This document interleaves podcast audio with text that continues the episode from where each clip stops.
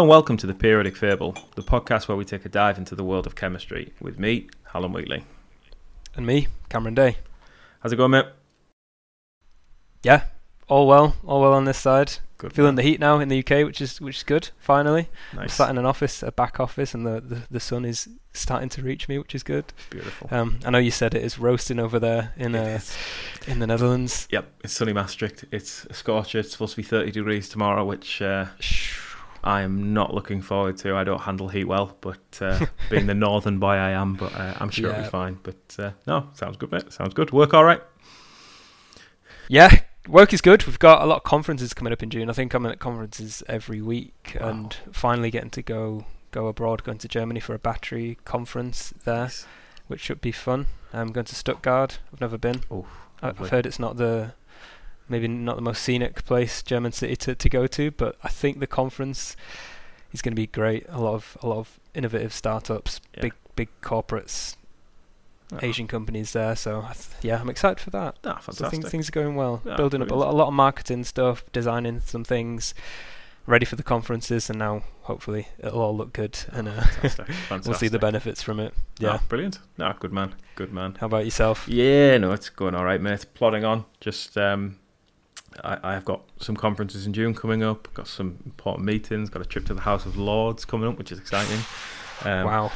Seeing some universities in the next few weeks, which- uh, few weeks, which is exciting. So yeah, no, it's uh, it's all going well. All going well. It's uh, the world of Sabic is exciting at the minute. So yeah, can't complain. But um, Glad to hear moving moving on to the podcast, uh, we've got an exciting guest today, don't we, Cameron?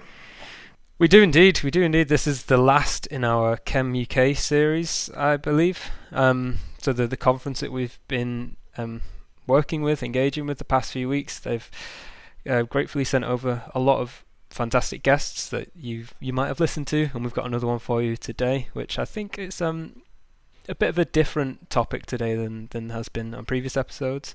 Got someone from the pharma industry, um, and I'm very excited to bring her on and talk about what the world of pharma's up to, and especially I think related to to veterinary sciences and pet drugs and all this kind of thing. So yeah, it's very relatable. yeah, it certainly sounds exciting, and um, yeah, I'm sure we're going to learn a lot as ever. But uh, Yep. yeah, no, Cameron, I think we should get her on. But I think, like you, you say, before we do, we should thanks uh, thank the organisers of Chem UK, Ian, Mhm. um, for passing on all the guests that he has, and um, you know, I know that both you and I are very uh, grateful to him for passing those guests on, and for every guest that's appeared on the podcast from Chem UK. Um, we want to just say a big thank you. But uh, yeah, I think without further ado, we should get uh, Shilpa on and uh, yeah, let's have that discussion.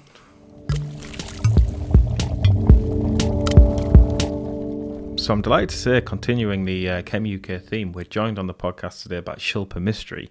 Shilpa is the head of pharma for Chemlink Specialities. Um, and yeah, it's great to have you on the podcast, Shilpa. How are you today? I'm really well, thank you. Thank you, Callum, um, for inviting me over for this uh, great podcast, on, and my first podcast as well. So yeah. Amazing. And um, just to before we kick off into the the details of your work at the moment, would you be able to give us just like a an intro into your journey into the world of chemistry, or specifically maybe pharma for for yourself? Yeah. Um, so um, my undergraduate, I did it in Leicester in the UK um, in pharmaceuticals uh, sciences, and then um, I then disappeared. I had to do a work placement um, at Elan Pharmaceuticals, and it was only a one-year um, journey, and I they absolutely loved the work that I did. So I was probably the only person um, at the university um, actually got a second chance to do another year of work experience at that firm. They wanted to keep me there, and majority of the work I was quite excited about because um, actually it, it was related to to um, a project I was working on. It was a, a anti-epileptic drug, and I actually, as a young child, I actually was epileptic myself. Um, so this is one of the reasons why I actually wanted to go into pharmaceutical sciences because I wanted to make um, people's lives better and actually formulate products and and make yeah and make it much more easier for people as well. So that was really my start of my journey. Then I came back, finished my undergraduate, um, and then after that I kind of um, I, I, I didn't really want to go back into making tablets, if that makes sense. I, I realized that I was a kind of a person that wanted to do this type of work, but meet lots of people and lots of projects. So then I worked for a distributor, a very, very small family owned distributor who had a, an amazing product range, which was called the Shin-Etsu. It was the largest um, Japanese chemical company that I worked, and they were wanting a technical person to look after um, the UK and Ireland. So I started talking to a lot of um, big um, multinationals, talking to R&Ds, how our products could actually help um, in their um, in their formulations. So I was working on various lots and lots of formulations under CDA, but without actually doing the lab work. and me being me, I loved the traveling. I loved actually meeting so many different people. But I think after that, um, what happened was that I wanted to um, then move on um, to work for Shin-Etsu. They offered me a job at Shin-Etsu um, because I really liked what I did at um, the distributor. So then I actually worked for them as well. So I was a little bit involved in manufacturing these excipients. And these excipients are basically um, sort of non-active ingredients that are in the, um, the, the dosage form. So the drug is tiny amount, but then you've got like these excipients, which they then actually do lots of different things to them. So they you're looking at sort of slowing it down, making it faster, taste better, um, different pHs, triggering, um, making them slower. So this is then I started to work with the manufacturing and then also still looking after some of the large customers. And actually, we then um, made a lab actually, an application lab. So I was back in the lab actually, and that was really I, I love that. Um, and then I I then I had to do a lot of traveling, and then I sort of worked.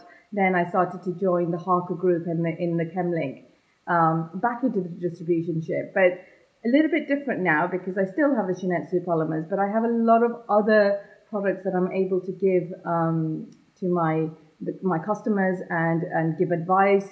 Um, and one of the best journeys that I've actually I've loved about it is I started off um, back in 2004 talking to PhD students and giving them free samples and free work, and I was helping them as much as I can. And now they are actually head of these formulator companies and I, I'm, I'm really really quite proud of all of them um, the journey that they've actually um, come across with all of that and and seeing people grow as well. Um, it's it's one of my my utter fulfillment to be honest with you as well and also I've worked with um, you know um, many many um, uh, projects that have like looked at early prostate cancer treatment to save people's lives. Um, and we've done, I've done lots of different things. So I really, it's a really very rewarding um, kind of a job that I, I, feel I, I, actually do as well and contribute as well. So yeah.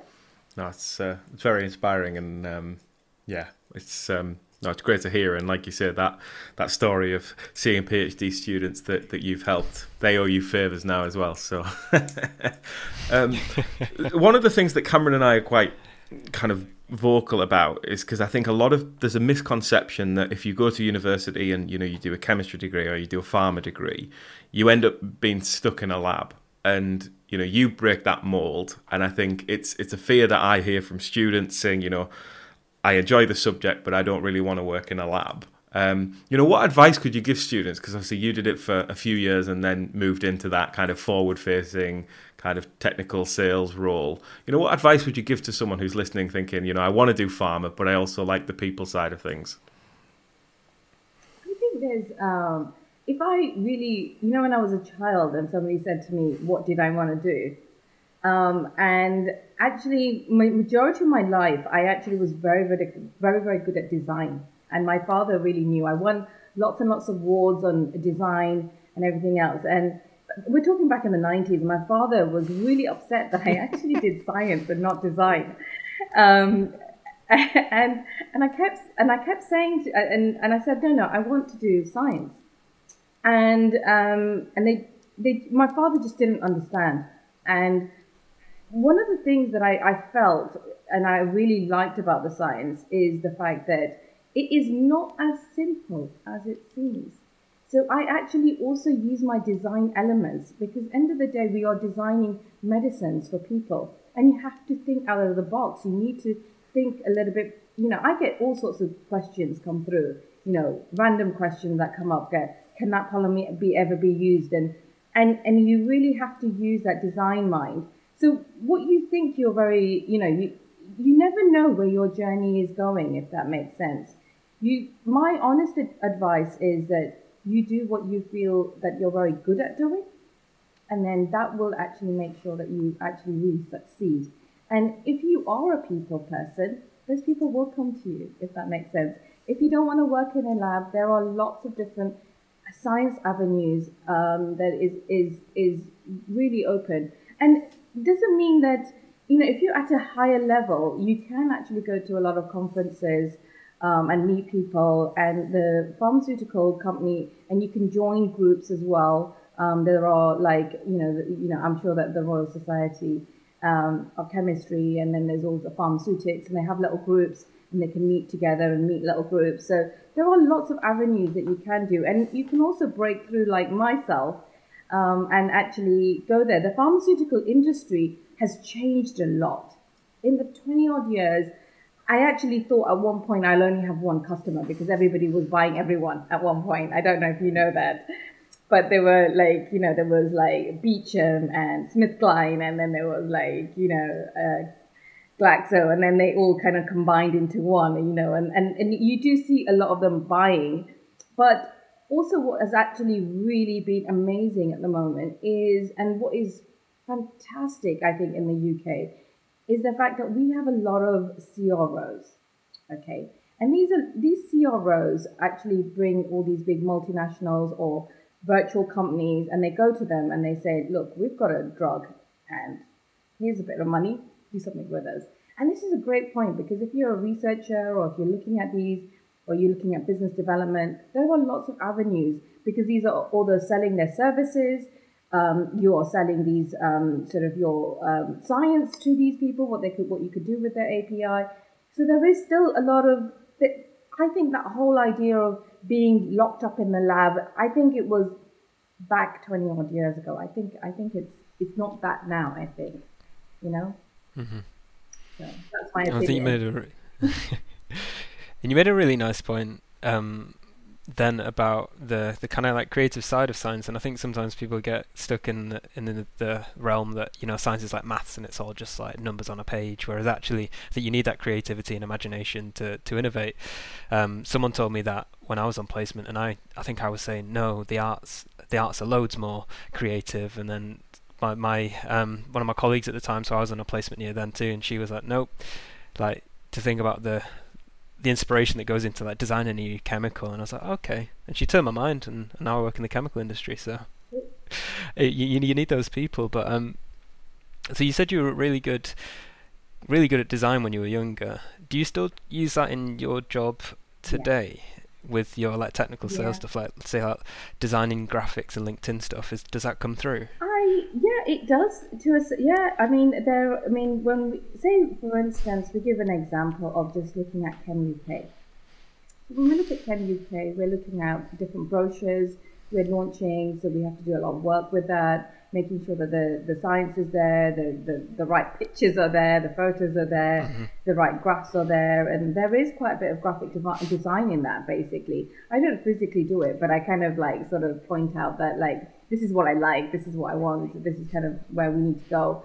Um, and then also the booth design, you know, there's a lot of work that goes behind. Even I know it just disappears over a couple of days, but there's a lot of people doing a lot of work before it gets there.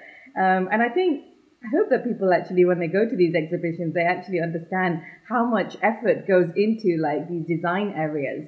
So that's one of the areas as well that we are looking at design. But then there's a, there's different as well. There's also, as I said, in the science part as well, you have to look at the design element and and and and you know looking at um, looking at new avenues, presentations. So the presentation I gave at um, you know um, Chem UK, you know I one of the things that I, I I don't know if you I actually every time I make a presentation I have a personal story that aligns with it. Um, and it, it, takes some time. You have to design it. You have to think about how you're going to present that data to make it interesting and not boring. You know, and there's a there's a lot of creativity that goes with it. And you know, it's not always just design and, and art. It's not always just putting in something that looks beautiful. You know, there's lots and lots of ways of, of, of actually doing it and, and, and designing and, and making life quite interesting as well. But science is very much, I, I really feel that it does have a, quite a bit of design element. And if you want to become an ex- extremely good scientist, I think that is something a little bit essential. You have to think out of the box. You can't just sit in a little kind of like a little thing going, this is where I am, and I just go round and round in circles. You've got to you've got to think out of it. It's like uh, a couple of weeks ago, I went to Isaac Newton's um, house, and you know the, the hmm. apple that fall down, you know, and I saw the tree itself, and and you think about it, you know, like why didn't anyone think about like you know if an apple came down, you know? But he thought out of the box, which is the reason why we are where we are. You know, these all these scientists they have thought out of the box and that's yeah. that's the main thing. Hmm. That's the key to life, actually. Um, your job sounds. I mean, we'll we'll touch on Chem UK in your presentation um, later, but but your job, I think, sounds so varied, and I imagine every day is different. But you know, could could you give us a an insight into what a, a typical week looks like for for Shilpa Mistry, head of pharma for um, Chemlink Specialities? yeah, um, it changes. And I mean, it really changes. And that's something that I, I really love about my job as well. I love it because it changes. So, yesterday, I'll give you an example of what happened this week. So, on Monday, I was just getting sorted, getting all my presentations ready for Chem UK, making sure everything was there for the exhibition. You know, that was some things. And then on Tuesday, um, doing some more online meetings and booking those things in and catching up with people. And then in the afternoon, I had to literally drive down to NEC basically. And it's lovely. I met my colleagues because it, it is, um, you know, I, I, work at home by myself. Um, and, and it was great because we all got together and we had a meal together and we had a few drinks together. It was lovely. And then the next day at the show, I had to present and that kind of thing. And then afterwards, I actually, yesterday, I flew into Basel. And um, so I had to actually go and um, we, have, we have a PhD student or postdoc. And um, it's what they're doing is um, we're actually funding this uh, this research because I think it's really fantastic what they're doing. So what happens with a lot of the, the products um, and every pharmaceutical, unfortunately, has to be tested on animals before it comes on us. I know it's it's really cruel, but it is something that we, we can't get away with. But what they're trying to do is limit that amount of testing. So and they are trying to look at um, sort of in in animals versus what would actually happen by like using a an analytical method. And this PhD student, we've actually asked him to actually do um, a correlation between the rat and what is actually happening in the in, in making this new kind of a it was called a microflux system basically. So in this partnership, we've got like the university is there. So we've got the professors there, the postdoc is there, we've got a couple of suppliers in there, we've got a pharmaceutical company. So what we're doing is we're driving this project in from different angles, and we were there to go and see that you know, and it was fantastic, you know, just to we were driving this going forward, and it the results are looking so promising um, that we we're looking at avenues how to share this information to everyone.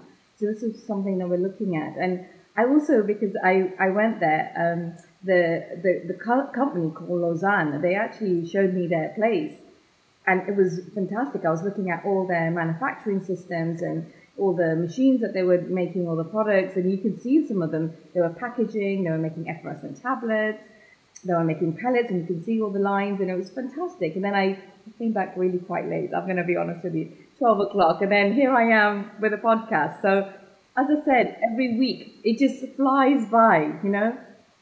So next week it's customers. The week after that is manufacturing chemists. We've got uh, another presentation. Sometimes I'm doing webinars. It just changes. Every week is so different, you know, and, and it, yeah. it is good. I have to say it is. I bet there's a lot of our audience who that'll resonate with and who'll, you know, want to emulate a career like that where every day is different. Yeah, and especially with the travel as well. I, I, I guess so many people that I know of this this kind of like younger generations. That's all they want to. That's a lot of stuff they want to do. Go out and travel, and knowing that you can do that within the chemical industry. I don't think it's spoken about as much as it as it should be, really. Yeah, but when um, you travel, one of the things I have met some amazing people while I'm traveling. But if you sit there, most young people sit there with their phone put the phone down yeah, and actually look around. no, no, I completely agree. Sorry. They, just look at their phone. I'm going to be honest with you. Not only did I see this amazing project that was working, but I had some amazing conversations with people while I was actually traveling there. You know, the guy that I sat next to, he was actually making a prequel of The Bridgerton. He's an art director. Um, I, I met another guy who is actually um, is um, working with textile industries, and he was explaining how um, that basically you could just kind of put this adhesive instead of stitching, and it's not only okay. I, it's nothing to do with what I, I I do, but I learn a lot from this because I thought this art director was going to be very flamboyant, but he was quite. He wanted to know how I present you know, how I gave presentation at Chem UK. That was the thing. He's like, don't you get nervous? I'm like, well, no, they're not going to eat me up, are they? and so I was kind of giving him tips of that. And then the other guy was like the this other person I met. Um, and and he was telling me all about you know olive oil and all that kind of stuff and from Portugal. By the way, if you ever get a chance, the Portuguese olive oil is probably the best in the world. But I've tasted anyway I did not know that. I would have expected it to be like an Italian thing because I know they. It, the thing is, it's, it's always yeah. about how you sell stuff. You know, I think that I think a lot of the times I think social media is spooning us everything inside us. You know, we need to actually go out there and research. This is science. Science is about research. You know, we we we look at something and we're, we're developing something. Um, we go out there and research and check journals and look at them why are we not doing that in our regular thing? Do we have to read this book that everyone's following us? Do we have to watch the series that everyone else is watching? Research everything, to be honest with you. You'll be surprised where you find different things and qualities of different things. And, you know, it, you just like to like ruffle things and, and, and have a look at that. And I think I think that's what it is. It's it's research is and science is just not just where you are right now. It's also in every single aspect as well like there's food sciences and like at home you could make your own formulations and make your own recipes and you know we we call that also science you know if that makes sense and there's a presentation I give on tableting how to improve the tableting and any challenges that you have and as you know tableting is around about over 100 years um, you know old kind of a industry and, and, and, a, and a, a technology that's out there and I had to give this presentation and this presentation, and I thought, what am I going to say that everybody doesn't know about tableting, you know? And I was going to show them how to um, show them how to actually stop this. So my cue was at the beginning um, was I, I put a picture up of a spinach curry in this presentation, and I explain how I've been making tablets for over 20 years, and I've been actually making this spinach curry for 20 odd years, and um, and one day I made it and it was very bitter. It's a it's it's, it's a it's a recipe of my mom. I've been making it 20 years. It's always perfect.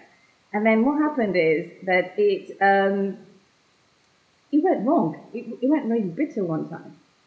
And I called my mom up and I said, "Well, I put some sugar to correct it, but it didn't work." I was like, "Okay." So my mom was like, "Well, how much onion did you put in?" And I was just like, "Oh, I just had a little small onion. I remember I couldn't. I didn't go shopping that day." put a small onion. And she goes, that's where you went wrong. The onions actually caramelize it and sweet. I know this. I literally knew this in the back of my mind. But when my mom said it and it registered, and I was like, that's right.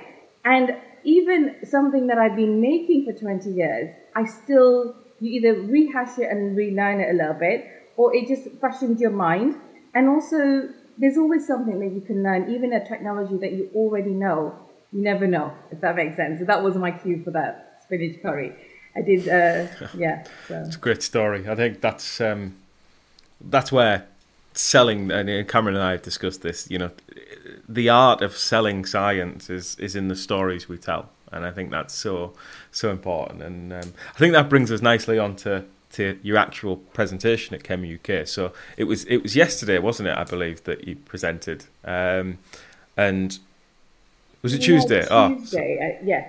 No, no, oh, it's no, Friday today, Wednesday, isn't it? Oh, sorry, see, see I'm a day ahead. It was Wednesday. Friday, sorry. Yeah. Yes. Um, and the presentation, the, the title of the presentation, if I'm right, it was um, polymeric based drug delivery systems for veterinary use. Um, I'm not even going to try and act like I understand what that means, but it would be great if you could talk to us a little bit about what your pre- presentation was about. So, so the presentation is, um, as you know, with this whole COVID, we've gone complete pet crazy in the UK. I mean, we already love pets. It's something that we all really, really enjoy. And it's, and I know it's gone pet crazy. I'm Indian, and Indian people don't have pets. If you, the maximum they will get is a cat. You'll never see that many people actually having dogs. Um, and, and, you know, and, and you can also see Indian people also having dogs, and, and there's a massive boom of having pets, and especially 2020 to even now.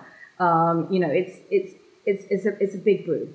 And one of my biggest concerns is about this veterinary is that actually veterinary medicines actually um, is is not highly developed. Okay, I know we love our pets and the vet bills are crazy, but it's not hugely um, developed. And a lot of these pets will actually, unfortunately, will get ill at some point, and they we need to actually make medicines for them.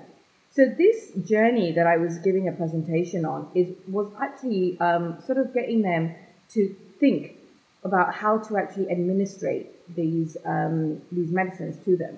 So I normally see like pets and children in the same in the same boat. You know, you can't find logic with them, right? To try and get them to feed them. If they don't like it, they won't take it. Okay, especially cats.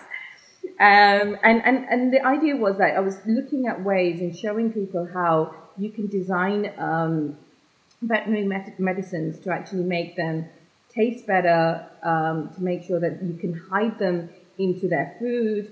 Um, so make little pellets of them and then coat them um, with the drug itself, coating them and putting different layers. And then you can put different sort of um, sort of actives in one ingredient. So that's another thing as well. You can also, instead of giving, say, for instance, paracetamol, um, you have to give them um, every, you have to take it every four hours. So you can also like use high viscosity HPMC, compress it into a tablet, and then the dose frequency is less, so you don't have to force that somehow force that medicine to that. Once you've got it in one one dose, then it will last the whole day. So there's loads and loads of ways um, that we can actually sort of improve um, the well the patients um, taking it, and also the you can imagine that if I mean I know as a I, I don't have a pet, but I have a child, and I, I know how difficult it is when they they need it and they don't take it, and the frustration that you have as a human, you know, because you love them, you know, you love your pets, you love your um, you love your your children, and you somehow need to get this in them, you know. Um, so there's there's lots of different ways of doing that, and that was what my essence of my presentation was about. Um, was how we can do that um, and, and, and actually and, and, and there is no one answer. I'm, I'm never going to say there's no one answer, but you know this is where we are. I was giving them a snippet of what kind of things you can do, and then they could come and chat to us at our, our booth. That was the idea. So I've grown up with cats and dogs and know the the problems surrounding the, these issues. I know the certain drugs that um, I think maybe come in a, a syringe and you've just got to squirt it into the cat's mouth and hope that it, it goes down and all, all this kind of stuff or you break up the little pellets and put it into the food and then at the end of the bowl despite the dog licking up everything there's just two little pellets left at the bottom. Um, so it's great that so it, so is your is your company working with different companies to try and get these drugs administered in different ways. So is, are these kind of things in motion, and you're trying to kind of commercialize some of these newer types of ways of I'm trying to inspire people in the veterinary medicine to Mhm. actually look at making medicines and tailor them for these pets, basically, Yeah. um, and try and get them to actually eat them. And one of them is um, palatability. You know, it's like children as well. I mean, there's a. I used to work for a Japanese company, Shin-Etsu, and over there, the the idea was that if it tasted bad, it was doing good, right? that doesn't work for children and dogs. You know that that that that theory is useless. And if it doesn't taste good, even I don't want to take it. To be honest with you, so taste masking is one of the big things, or even the odor, the smell. Their sense of smell is amazing. Um, so we can actually sort of put things and we can coat them and to actually, you know, avoid um, the bad odor smell of, of the drugs. We can make them taste better. Um, we can do lots of different things. I had one, um, I had, and, and w- the way that we're doing this is we do have a lot of excipients, and these excipients or these materials are being pretty much quite old material, but the way you use them and manipulate them, and this is where the science and the design comes along, is you, the way you ni- manipulate them to actually get them to get them to the to the patients, you know, because regulatory is a big problem in, in and so no we can't use any materials that we fancy off the shelf. So we it's a mm-hmm. very very re- regulatory and it's even more regulatory for veterinary as well. So we want to give them something and try and use the existing chemistry that we have with the excipient and manipulate that to actually make that applicable to what we're trying to do as well.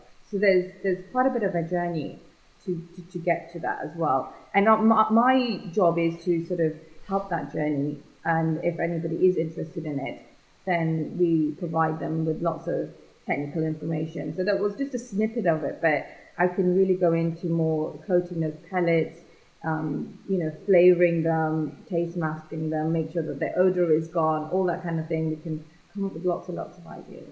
So yeah, it's but every single thing is different. You know, every every drug is different. Every animal is different. So you've got to kind of, you know, cats are much more fussy. I'm sure you know that, Cameron, than a dog. You know, you know, they dogs Yeah. are actually quite easy to be honest. Um, I kind of, I always see like it's quite generalization, but I always see that the dogs are like a bit like, um, like men. You know, the men like to eat quite a lot, and then you get the women that are quite fussy. Like I am really fussy in my in my house. You know, me and my daughter are quite fussy eaters, and my husband he literally eats everything. You know, he just polishes off everything, and I kind of kind of visualize that kind of behavior.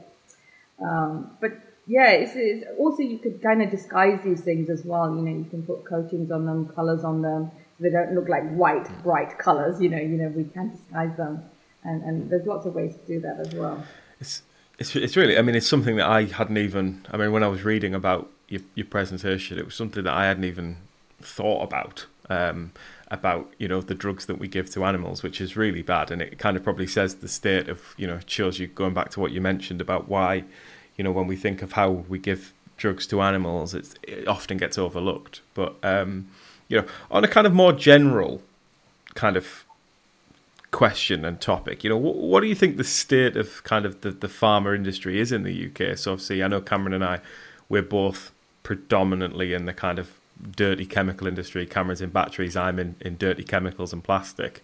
Um, certainly from my side, we've seen a resurgence because of COVID in the need for you know single-use plastic, which is obviously it's not a good thing, but the consumer themselves is is kind of looking more towards you know they don't want to go in a shop and pick up loose fruit and veg because of germs and things like that but but has the the pandemic affected the pharma industry because i imagine it's probably affected it in quite a positive way you know what's your view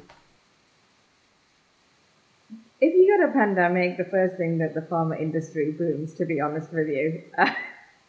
Unfortunately, yeah, the jobs went crazy. I've never been so busy 2020. I was in and out of like um, customer meetings like crazy. We, we need this, we need that, we need this. So they people were actually promoting and pumping um, sort of money into the medicine industry and in the pharmaceuticals. Um, we are coming to a unfortunately a bit of a plateau situation because um, so so the, the, the, every industry is very different. The one that we have in the UK is a little bit extremely unique um, in the point where we have a lot of CROs, and a lot of them actually come, and they're spin offs actually from professors from universities. Um, so they, they kind of, you can see where the university is and where that, that CRO is located. And, and with that brings a lot of development work. And one of the things that I think that we are really good at in the UK is coming up with new designs and, ha- and making new formulations and getting that through. So we have a lot of like um, preclinical, clinical studies going on and happening in the UK. Manufacturing we have, which is mainly nutraceuticals, and then we have like you know supplements and things like that. And there are some um, companies that are actually working, um, you know, um, they're making medicines. But we, we don't make so much as much as, you know, we do have like the big GSK and Pfizer, and we do have that. But majority of the manufacturing is actually done in Ireland, you know, the tableting and all that.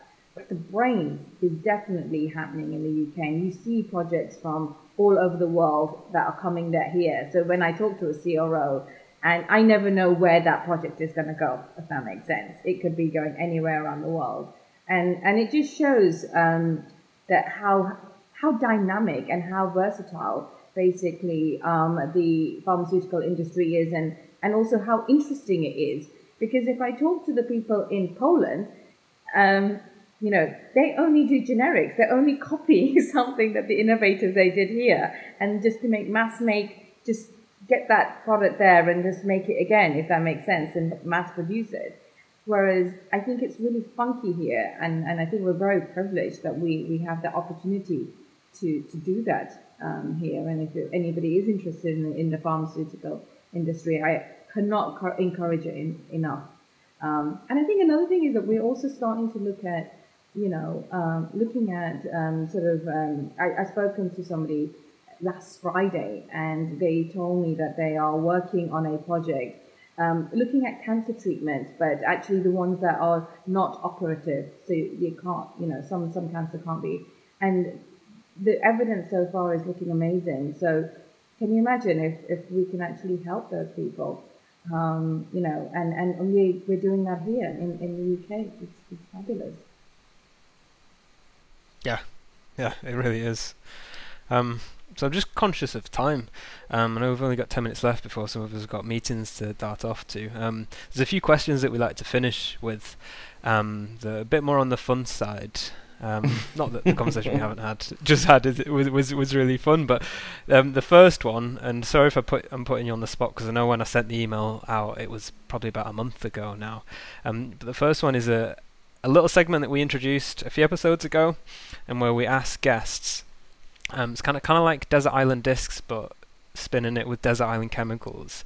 Um, if you were stuck on a desert island, is there any chemical or set of chemicals that you you'd have to take with you, um, or you'd like to take with you? We do include drugs as well, obviously. Not not illegal ones for our audience. Yeah, yeah not illegal. You, can, you can take you can take a drug. um, to be honest with you, I'm one of those. Uh, I'm one of those where I actually don't like to take pharmaceutical products. It's really shocking. If I had a headache, I'd go for a walk or have a glass of water or try and do some meditation or try not to take chemicals. I honestly believe that if we can actually avoid that, it would be the best. Um, sorry, that's my oven going off because I've actually made a carrot cake oh, this morning and it's, it's beeping at me right now. Um, and and and yeah. Um, so so what is really interesting, I think it's not gonna. If you need to go turn it off, feel free. Go, go in and turn it off. Yeah, yeah, yeah. Um, we can't have a burnt carrot cake as a result of the podcast. So, so yeah, I mean, what is so? Honestly, I would take nothing with me. Um, that would be my my biggest. That would be my answer because I, I think that I think that if we can avoid them, because most of the chemicals are man-made, unfortunately, um, or we've kind of reacted it in a different way. So I think that, um, hmm. yeah. Okay. I, I wouldn't take anything, to be honest with you. No. It's a fun time. Survivor Challenge 100. no, perfect. Um, yeah, so kind of at this point, then, just before we end, one of the things that we like to do is, is we like to ask um, what it is that I, I tend to ask the nicer question. Cameron asks the difficult one. But you know, what is it about your job? What is it about you know the pharmaceutical industry that you love that much that, that kind of keeps getting you up on a morning? I mean, you've probably answered it earlier. You, you clearly love what you do, which is great. But what what's the one thing that keeps getting you up on the morning? Um, knowing that I could actually be helping people somewhere, and if I at least contributed to their health or helped them is is is what I what makes me happy really to be honest with you. Um, you know, it's it's I'm trying to also do cooking classes and promote people because there's one thing that I, I do. It's fine, we can cure people and we're trying to cure. We can't cure everything, unfortunately. But um, I, I'm, I think I, I also think prevention is better than a cure. So I think that eating um, not ready-made meals and making your own food and so I'm doing some cooking classes and teaching people how to cook from scratch. So I, in my own house, I literally do not have any ready-made meals, all my mayonnaise, my ketchup, whatever. I make everything from scratch. Um, so I really, really promote not to eat a lot of preservatives. It's one of the things is that it doesn't kill you now, but it's accumulation of years of eating that rubbish, and then afterwards, then you start to have effects on your health and then we need to then start looking at avenues to try and prevent, you know, to try and cure them. So I always think that if my only, if anybody is listening, is is please, please, please try and actually make your own food and cook them. Um, there's a pleasure in that as well, you know, and also it tastes 20 times better. Fantastic. And then on the flip side, what is it that um if there's something about your industry or chemistry in general that you could change, what would that be? so, so. When I, when I talk to people, like I work on projects and and I work. I, I spoken to somebody at ChemUK the other day, and he goes, "Oh, we're trying to get this into like you know GSK or whatever, and it's taken us so long. It's been three years." I was like, "Nothing." I'm like talking 10 years of development work and then something comes through, or, you know, hardly anything. It is so, so slow. I just wish that there was um, avenues to actually speed up. Um, I mean, I know that we, the COVID vaccinations have been spent, you know, because it was in a pandemic, but I think more medicines also need to be, you know, fast tracked a little bit more further. And that is something that I, you know, that we can help people much much more earlier than than than what it is. So that's that would that would be one thing I would love actually in the yeah. I, I certainly agree with that in chemical as well, sense of urgency. But uh, yeah, so if anyone from my company is listening, yeah.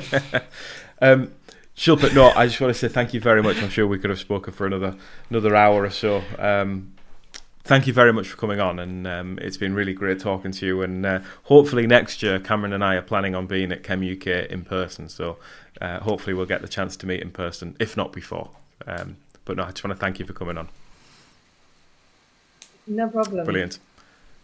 No problem. Thank you for asking me. Yeah, and that was, was, lo- loads was, of fun. Actually, Thanks. it was quite fun actually doing this. I, Good. I'm quite impressed Good. with it. So yeah, thank Good. you. Perfect. Thank you. Thanks again.